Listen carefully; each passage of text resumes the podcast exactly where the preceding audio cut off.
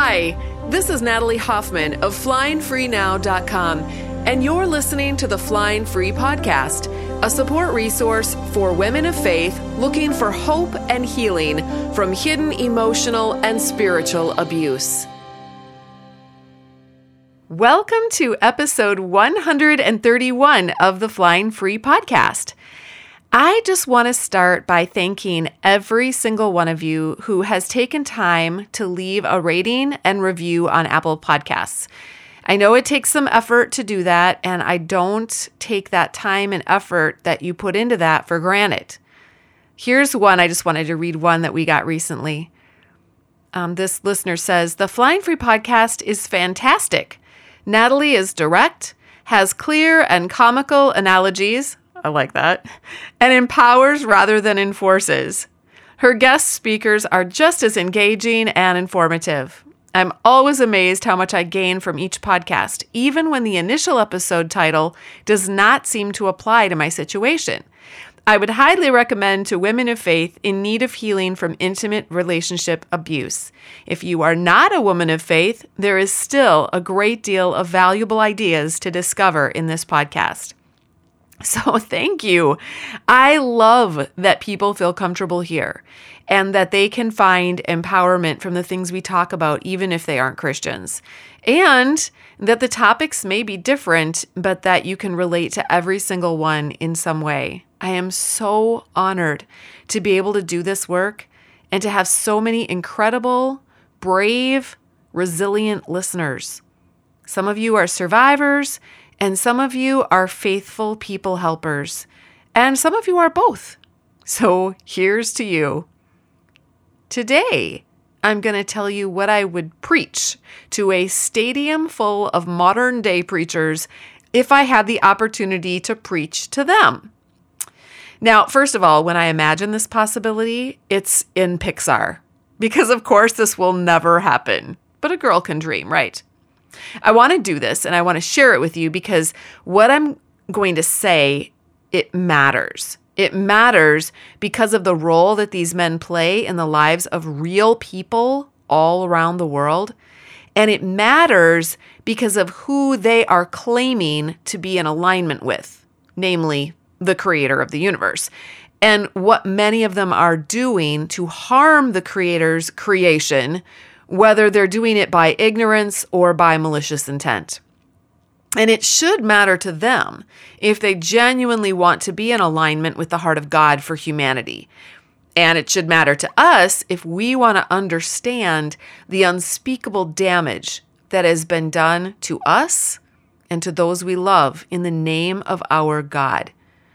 And if you've been victimized by their religious institutions and systems, then it will matter to you because your experience will be validated and exposed for what it was purely satanic abuse. So, first, I want to see and understand the average pastor sitting in the stands. I think that most pastors are very likely well meaning men who believe they are doing the will of God. They want to help people and honor God. I know some amazing pastors, okay? Many of them have experienced being mistreated by people in their church. They and their families have been gossiped about behind their backs. They've been used, taken advantage of at times, and some of them many, many times. And they're tired.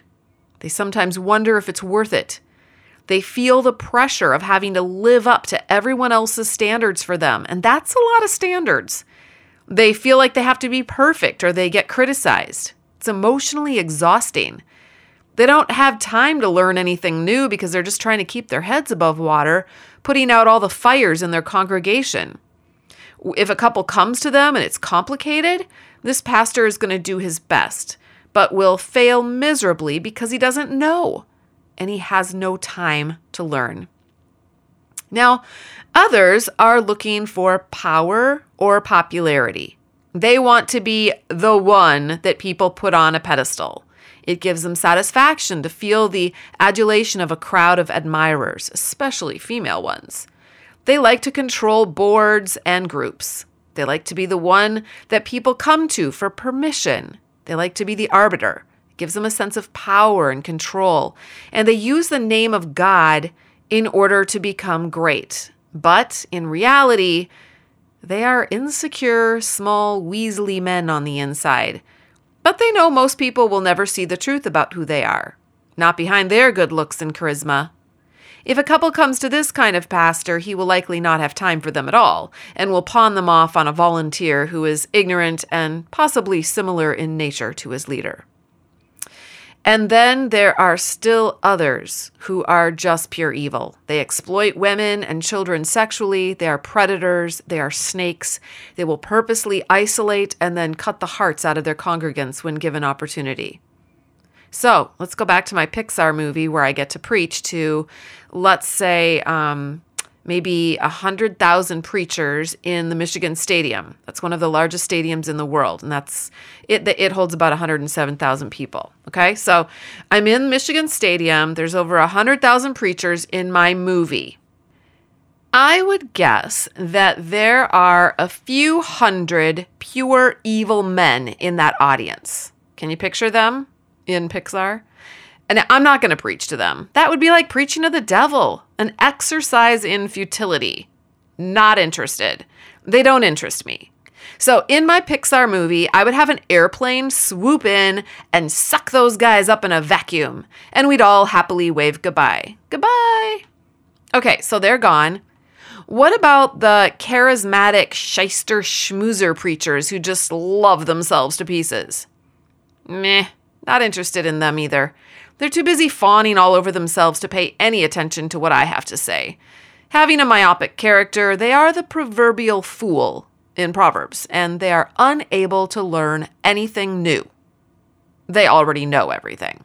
So, since there are more of them than there were in the last group, let's say a big spaceship comes and sucks those guys up. No, wait, two spaceships. I guess there were more than I thought.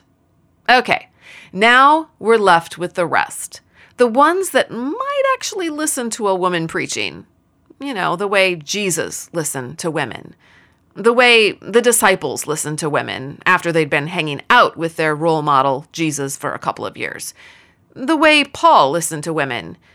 And if you don't know what I'm talking about, read your Bible, people, because it's right there if you have eyes to see and ears to hear. So, here we go. Pixar me goes up to a microphone in the middle of the stadium, and here's what I say to this group of thousands of male preachers Dear pastors, what is your ultimate mission here on earth? What is your calling? What do you want your legacy to be when you are gone? Is it, he had a big church? He single handedly kept marriages together? He fixed everyone who came to him. He made obedient people. He controlled his family. He seemed holy. He read a lot of books and had a lot of knowledge. He was a great preacher, very articulate. He had a mighty faith. He sure knew how to sacrifice. He was a generous man. If you are shooting for any of those things, here's what will happen. First of all, you'll never measure up. Your church will never be big enough. You'll never fix everyone, or keep all the people in line, or control all the members of your family, or be holy enough.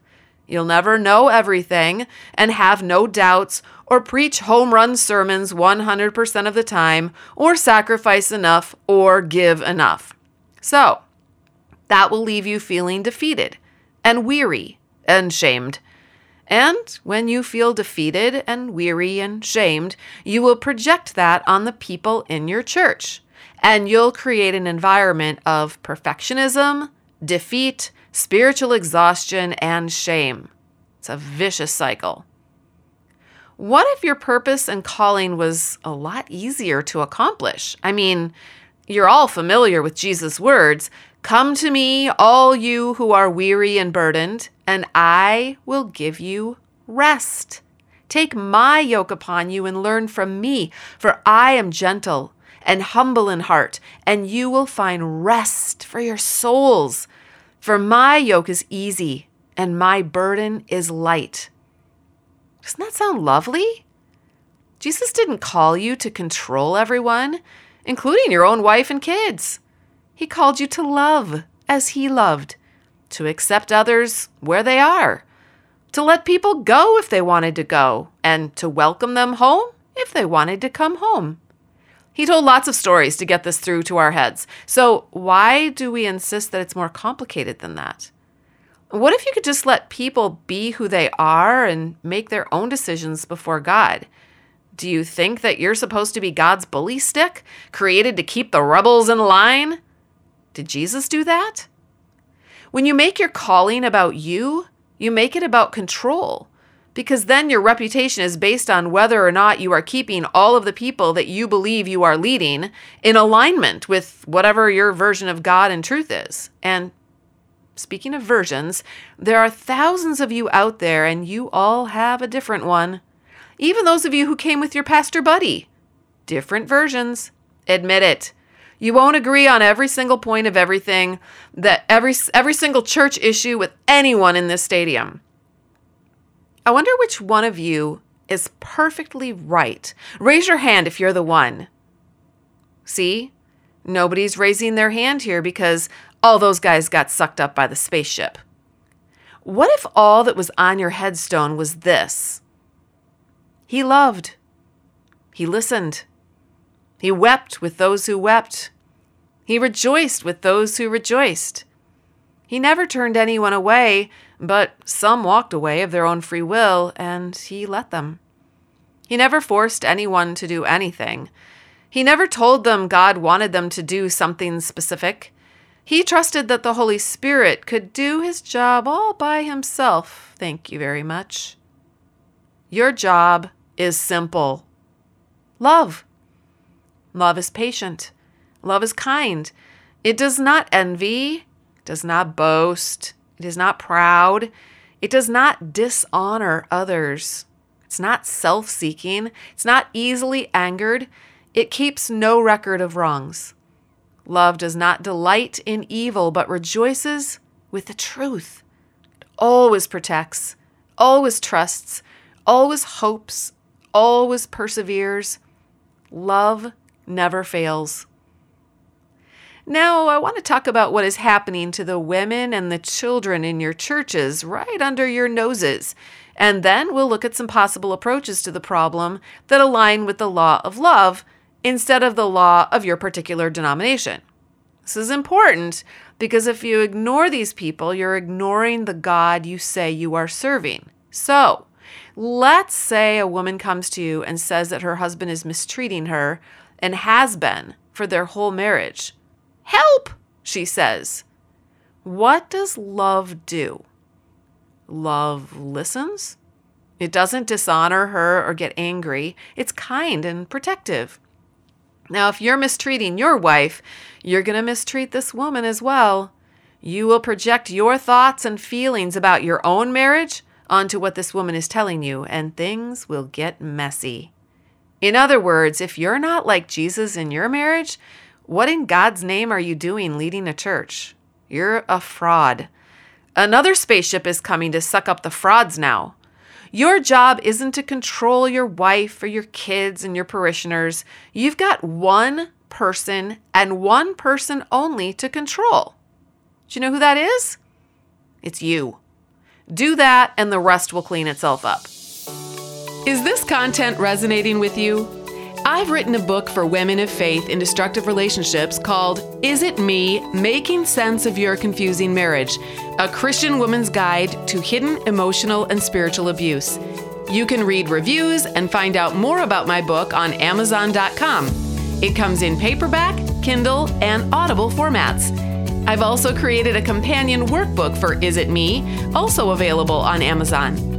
This workbook is like 11 power packed therapy sessions to help you process through the important material you'll be learning from my book. These books are recommended by counselors and therapists all over the United States. I've also got a website specifically focused on helping women of faith find hope and healing. It's called flyingfreenow.com. I'll even give you the first chapter of my book and the first chapter of the companion workbook for free when you hop on my mailing list at the top of my website. Those two resources are going to help you figure out if your relationship is normal or destructive. And now, let's get back to our episode. Okay, let's say the husband comes in now to defend himself. And he says, No, no, no, no. She's got the story wrong. She's mistreating me. oh no. Who's telling the truth? Do you know that it's not your place to decide that? And it's not your place to fix their problems? Did you know that? Survivors, I'm talking to you now. It's not your pastor's job to fix your marriage or to fix your husband, or to fix you for that matter. If you look to a car mechanic to do brain surgery, you're going to end up with a lobotomy. You want that? Survivors, it is your job to fix not your marriage, not your husband, to fix your own life. You are responsible only for one person, too, and that's you. Now, hear me out on this. I am not saying that a church shouldn't help victims, okay? They should absolutely help victims. They should help them get out if the victim says they want help to get out. The church should help them get therapy if the victim says, I would like some therapy. The church should help them with their physical needs if that victim has physical needs. And, and possibly even legal help, depending on the situation and what's going on. The church should listen and believe her and act in her best interest. But what should the church do with the abuser? Should the church try to reform him? Control him? Change him? No, no, no, no, no. That's not the church's job. The church, remember, is not the Holy Spirit.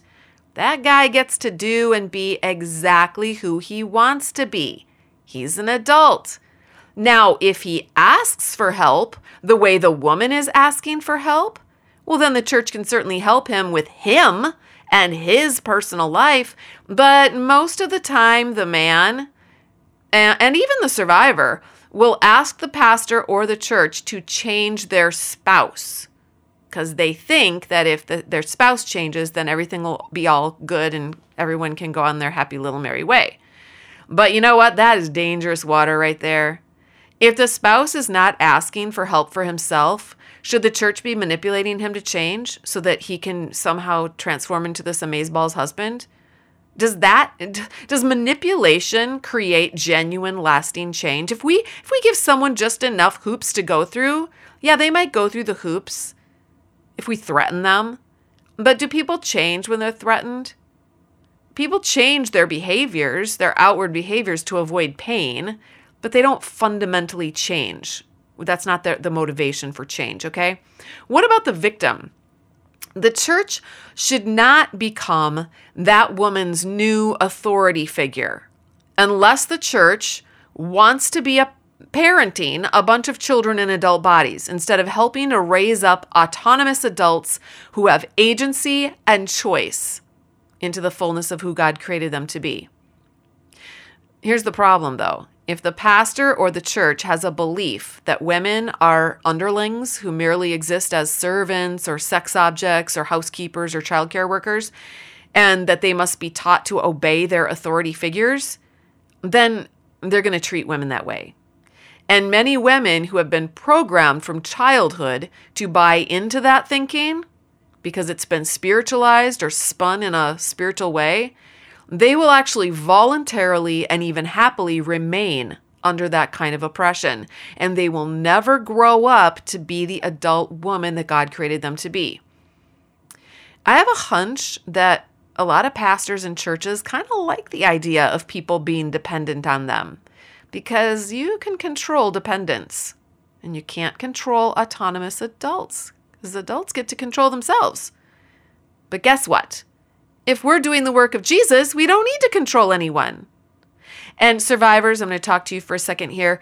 Until we learn the skill of managing our own minds and emotions, if we have been programmed to think like children who are under authority figures and need to obey human beings, instead of growing up and looking to God for our instructions and taking responsibility for our own adult choices, then we will continue to remain in a cage with an open door.